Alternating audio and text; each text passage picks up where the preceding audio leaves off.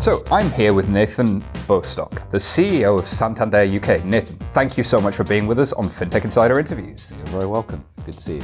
Thank you very much for having us. So Nathan, tell us, how did you come to be working in finance? Is this what you wanted to do when you were a kid? Well, actually, I was a mathematician actually from university, and um, at the time I thought uh, I'd like to get a broader background in, in finance and a further sort of insight. So uh, I decided to do uh, accountancy. Uh, did that for a short time until I qualified, and that enabled me to see different businesses, different industries, uh, and introduced me to trading rooms in uh, in banks. So uh, I decided actually that was a very exciting, fast-moving technology uh, place, and it was at the time that interest rate derivatives, etc., and that were really first being established. So there was yeah. a lot of innovation back then, and a lot of excitement. Huge. Yeah, yeah, It's, it's interesting that people um, find things that interest them and are drawn towards it. And, and, I think way back then, did you ever see yourself becoming the CEO of a, of a division of a bank? Was that kind of in your mind? No, not at all. Actually, no. I mean, you were just caught up in the moment. Actually, it was back in the in the 80s, and there was a huge amount going on in you know in the city and, and uh, opening up of markets, etc. Uh, no, I've really just taken, uh, I'll call it different opportunities to do different jobs. So I've been very lucky. Uh, I've been across front office businesses, so trading rooms, corporate, retail, but I've also run things like the finance side and technology and operations and HR and, and products and marketing probably these days quite hard actually to be given those opportunities given the way regulators sort of think much more sort of vertically. Uh, but a fantastic opportunity to really see how everything fits together. So, yeah, broadening yeah. those horizons. I love this idea that you caught the bug of uh, finance and technology during the Big Bang in the uh, yeah. in the 80s. Tell me a little bit about um, you know, banking is from our perspective, becoming more technology driven. How are you at Santander embracing those changes? What, what kind of yeah. Um, guys do? Well, it's interesting because uh, I mean, often some of the people in banking will say they're the biggest technology companies in the world. They're certainly some of the biggest in terms of spend. Um, and they're much more complicated actually than people probably imagine. If you you know took the lines of code and multiplied it up, they'd have spent billions in in creating these things. But, but here, I think, in terms of sort of, I'll call it the, the future and, and thinking about technology and its influence on, on, banking, we probably sort of, there are three particular areas where we do things. One is we, we have our own type of labs, and so we, we test things. It might be private cloud, it might be blockchain, it might be those types of things. We partner, uh, so we partner with uh, with fintechs. Perhaps we'll talk about that uh, a, a, bit later, uh, and we actually run an innovation fund. Uh, and that innovation fund currently is about $200 million. Uh, and we've probably looked at about 1,500 different fintechs in the world. We've invested in a number.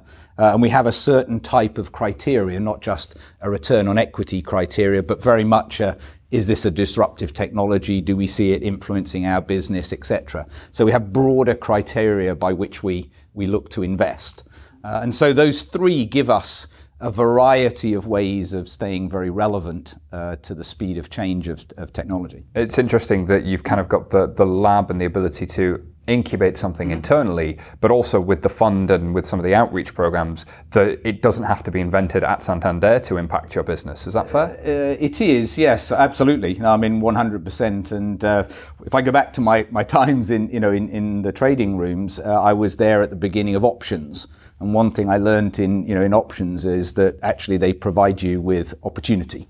So you sort of pay a premium and you get a you know you get an option from it. Well, this is very similar. I mean, I don't know if you took blockchain as a good example. I mean, I think it's very hard for people to say this will be the winning formula. Yeah? Mm-hmm. However, being engaged in these different aspects uh, is very very important because ultimately it will be significant. That's a very great point. I, a friend of mine, uh, Richard Brown, who's now the CTO of R3, uh, said to me in 2013, How do you buy an option on the future of blockchain? And I think that's a, a really, really interesting way of looking at it. And again, your career of having seen different sides of banking uh, usually gives you, I think, an interesting perspective. Uh, and those three things are the ways we look to take that sort of option choice, you know, because you can do it in different ways, leveraging different things, your own ability, other people's ability, etc. So you talked about kind of the wave of and the technology boom in the 80s. I think now we're finding ourselves in a position where uh, a lot of that technology is still around in banking. Yes. Do you think there's a way in which uh, organizations have to transform digitally to really come forward, or can they can they have a best of both? Because uh, the technology from the 80s works, is stable, has great uptime, uh, but at the same time has some challenges. How, how do you balance that as an organization? Yeah, I think really for me, the, the I mean, there are certain things that have happened during the years and the, the way technology is having a greater influence. But many of the things that are dramatically changing life today existed sort of 10 years ago, but they've evolved. Do you know? And so, you know, I, I think of things like, um, uh, I don't know, APIs, yeah, and the ability to connect things, the ability to extract data, uh, for instance, is a classic, really big one in terms of shifting the way that, that people uh, interact from a, a customer perspective. Um, processing power, do you know, just the sheer ability to do things that you couldn't do uh, previously. Uh, mobile, for instance, and the way that actually it's becoming a, a, user device that everybody's very comfortable with. You know, multiple times the processing power of Apollo 13. It doesn't really matter. It's a lifestyle device that people now feel comfortable with, and it's changing the way that, that we interact uh, with customers. So, our thought process is very much one that in the future, we have to think of ourselves versus the greatest experiences that people have today. So it might be your interaction with, I don't know, Amazon or Netflix or whatever. But that's what you, that's your standard. You know? And so really uh, our mindset is that we're a user of technology for customer experience based around increasingly personalization, uh, simplicity, uh, speed, and then ultimately, if it's in banking, uh, we think fairness. You know, fairness in terms of will people pay for a product? Yes, they will, but it has to be transparent, it has to be fair, etc. But it, it's utilizing customer centricity and the power of technology actually to drive experience rather than anything else. It's really interesting that you mention APIs and driving experience and customer centricity because you find yourself under PSD2 in a world in which there's an opportunity for a marketplace for customers to have uh, their Santander information appear somewhere else yes. or for something from somewhere else to appear inside a Santander app. Do you think there are challenges to that and do you think there are opportunities? And secondly, yeah. do you feel that the role of uh, an organization going forward is more about owning the relationship with that customer or being the logo that they trust even if it's appearing through voice or appearing through some other channel? So I think the, the crucial thing, certainly in a, in a PSD2 world, f- from our perspective, I think you have to think um, opportunity. And of course, you also think an element of defensive. You, you have to. Um, but we're a challenger. Uh, and, and, that provides us with opportunity. I always think if you're a very large incumbent, your natural thing is probably to think defensive. Yeah? If you're a challenger, then your mindset is one of innovation, it's one of changing the status quo, and therefore you look to the opportunities that something like PSD2 uh, will provide. And that's certainly our, our mindset. I think it does create a real question mark for, uh, for the industry, for, for regulators, etc., which is, is safety and security of data and what does that mean and what are the legal requirements around it and all these types of things. This to me is, is really going to evolve. So you open it up dramatically. When you open something up dramatically, you're then going to face, let's call it, some further questions. These are, these are ones that I think will, will have to, to be there in the future. And the question around you know, trust, uh, etc. Yes, this is why I think it may well prove very important because, as you know, we face issues around cyber, you face issues around fraud, you face, you and and so getting this right balance between objectivity of openness such that you can create things for people and at the same time them feeling fully trusted in terms of who's got their data, what it's being used for, I think this is a journey we're going to live. Uh, it's a massive responsibility that retail banks have. Not every customer is fully technically savvy, and to make their transaction information available to other companies exactly. is a huge responsibility and, and one that I, I, see you take very, very seriously. Um, do you feel that partners can play more of a role? I know you've partnered with yeah. Kabbage and many others um, in building end to end propositions for customers. Yeah, so I think, well, firstly, you raise a fantastic point, which is, uh, um, in fact, my view is banks have always organized themselves around their, their own world, and therefore they've organized themselves vertically.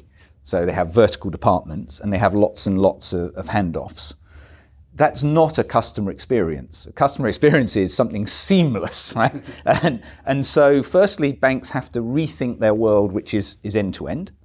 And the way we've used um, partners, and I, th- I think it's interesting because in fintech, you know, I think we've gone through that thing where sort of banks were the old Luddites and the Neanderthals, etc., and fintechs were fantastically, you know, new and modern, etc. But actually, there's a symbiotic world because one of the things difficult for fintechs is customers.